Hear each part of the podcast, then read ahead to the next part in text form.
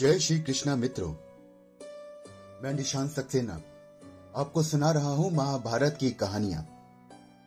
आइए आज सुनते हैं कहानी मत्स्यगंधा और मत्स्य नरेश की। इसमें आप जानेंगे कि बिना स्त्री पुरुष के मिलन से कैसे पैदा हुई एक कन्या। प्रकृति का नियम है, स्त्री पुरुषों के संयोग के बिना संतान का जन्म नहीं हो सकता। ये नियम जीव जंतु और सभी मनुष्यों के लिए है। शास्त्रों में इस विषय में जो कथा मिलती है उसके अनुसार सृष्टि के आरंभ में ब्रह्मा जी योग बल से मनुष्य को उत्पन्न कर रहे थे, लेकिन इस क्रिया में काफी समय लगता था। ब्रह्मा जी ने भगवान शिव की तपस्या की और सृष्टि के विकास का दूसरा तरीका निकालने की प्रार्थना की। भगवान शिव ने ब्रह्मा जी तपस्या से प्रसन्न होकर अर्धनारीश्वर रूप में प्रकट हुए और इसके बाद से सृष्टि का विकास आरंभ हुआ। आज मैं आपको जिस कन्या की कहानी सुनाने जा रहा हूं उसका जन्म प्रकृति के इस नियम से हटकर हुआ था, क्योंकि इसमें स्त्री और पुरुष का कोई संयोग नहीं हुआ था।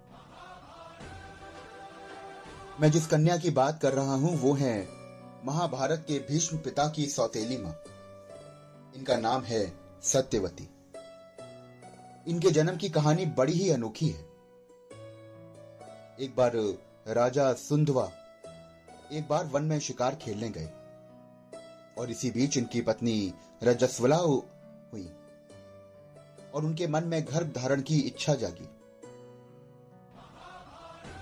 रानी ने एक शिकारी पक्षी के द्वारा राजा के पास अपना संदेश भेजा। राजा ने एक पात्र में अपना वीर्य देकर पक्षी को रानी तक पहुंचाने के लिए कहा।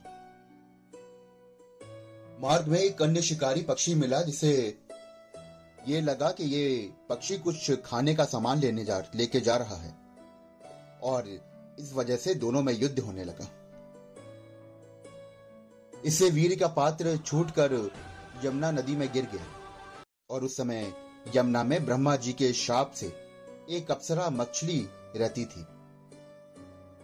उसने इस वीर को ग्रहण किया और इसके प्रभाव से वो गर्भवती हो गई। जब गर्भकाल पूरा हुआ तो एक मछुआरे के जाल में वो फंस गई। अद्भुत और विशाल मछली होने के कारण इसे राजा सुंदवा के दरबार में लाया गया और एक मछली का पेट चीरा गया तो उसमें से एक बालक और एक कन्या निकली। राजा सुंदवा ने बालक को अपने पास रख लिया, लेकिन कन्या के शरीर से मछली की गंध आ रही थी, इसलिए उसे मछुआरे ने वापस ले लिया और वो मत्स्यगंधा कहलाई। मत्स्यगंधा जैसे जैसे बड़ी होती गई उसका रूप यौवन निखरता चला गया। मछुआरे पिता ने मत्स्यगंधा को यात्रियों की नाव से यमुना पार कराने के काम पर लगा दिया। एक दिन ऋषि पराशर भी मत्स्यगंधा की नाव में बैठे और मत्स्यगंधा को देखकर मोहित हो गए। ऋषि पराशर ने मत्स्यगंधा से प्रेम निवेदन किया और कहा कि मैं तुम्हारे साथ एक पुत्र उत्पन्न करना चाहता हूं। मत्स्यगंधा ने कहा कि आप तो ऋषि हैं और मैं मछुआरे की बेटी, ऐसे में हमारा मिलन कैसे संभव है।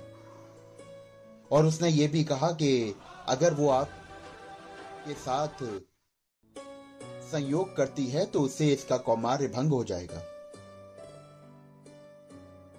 ऋषि ने मत्स्यगंधा से कहा कि संतान उत्पन्न करने के बाद भी तुम कुमारी ही रहोगी, इसलिए चिंता मत करो। इसके बाद ऋषि पराशर ने अपने तपोबल से घना कोहरा फैला दिया और इनका मिलन हुआ।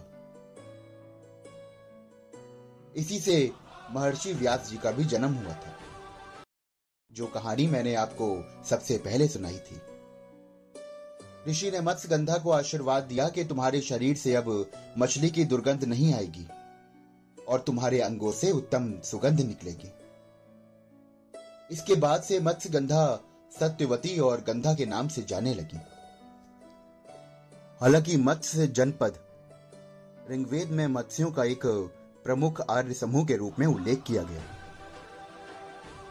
कौषितकी उपनिषद और शतपथ ब्राह्मण ग्रंथों में भी इस महाजनपद का उल्लेख मिलता है। महाभारत में विराट नामक राजा मत्स्य महाजनपद का शासक था। ऐसी भी मान्यता है कि इसी ने जयपुर में 85 किलोमीटर की दूरी पर विराट नगर या कहा जाए तो विराटपुर बसाया था और इस नगर को मत्स्य जनपद की उन्होंने राजधानी बनाया था। महाभारत में पांडवों ने अपने अज्ञातवास का अंतिम वर्ष विराट राजा की सेवा में ही व्यतीत किया था। तो दोस्तों, आप सुन रहे थे आज मत्स्यगंधा और मत्स्य जनपद की कहानी। महाभारत की दिलचस्प कहानियां सुनने के लिए मेरे चैनल को फॉलो करिए। जय श्री कृष्ण।